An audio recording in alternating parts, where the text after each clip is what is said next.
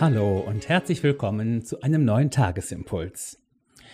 Heute zu Psalm 118, Vers 15 und 16, das ist die Losung und sie lautet: Man singt mit Freuden vom Sieg in den Hütten der Gerechten. Die Rechte des Herrn ist erhöht, die Rechte des Herrn behält den Sieg. Dazu der Lehrtext aus Lukas 1. Maria betet: Meine Seele erhebt den Herrn, und mein Geist freuet sich Gottes, meines Heilandes. Siegesgewiss leben, das ist unser Stichwort heute. Jesus ist Sieger, das war das Motto von Christoph Blumhardt, der im 19. Jahrhundert lebte. Über 2 Jahre lang führte er einen Kampf in der seelsorgerlichen Begleitung der Gottliebin Dittus gegen die Mächte der Finsternis, den er auch sorgfältig dokumentierte und den man heute noch nachlesen kann. An Weihnachten 1843 kam es zum endgültigen Durchbruch und zur Heilung dieser Frau, dem Anfang einer großen Erweckungsbewegung im kleinen schwäbischen Möttlingen.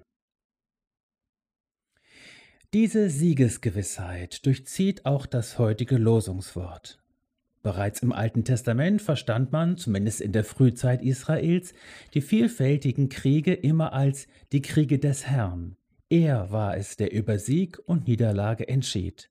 Errungene Siege waren darum immer auch die Siege des Herrn und nicht die eines ruhmreichen Feldherrn.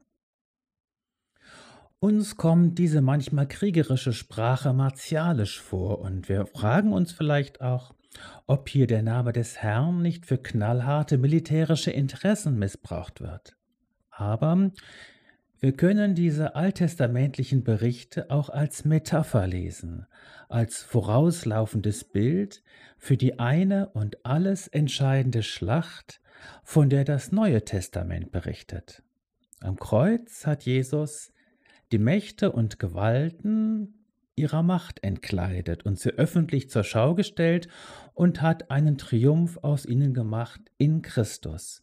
So nachzulesen in Kolosser 2. Jesus ist Sieger.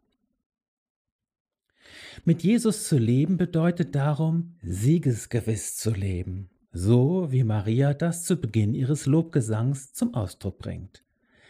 Das bedeutet nicht, ein Überfliegerleben zu führen, aber zu wissen, auch wenn die Finsternis im eigenen Leben und in dieser Welt sich noch so siegesgewiss und alles beherrschend in Pose setzt, das Feld behält der Herr am Ende. Ja, Jesus siegt. So sei gesegnet mit der großen Freude über dem Kreuzes- und Auferstehungssieg von Jesus. Sei gesegnet und gewiss, es kommt der Tag, an dem auch du in dem Triumphzug des Herrn ganz vorne mit dabei sein wirst. Sei gesegnet und lebe siegesgewiss. Ja, Jesus siegt.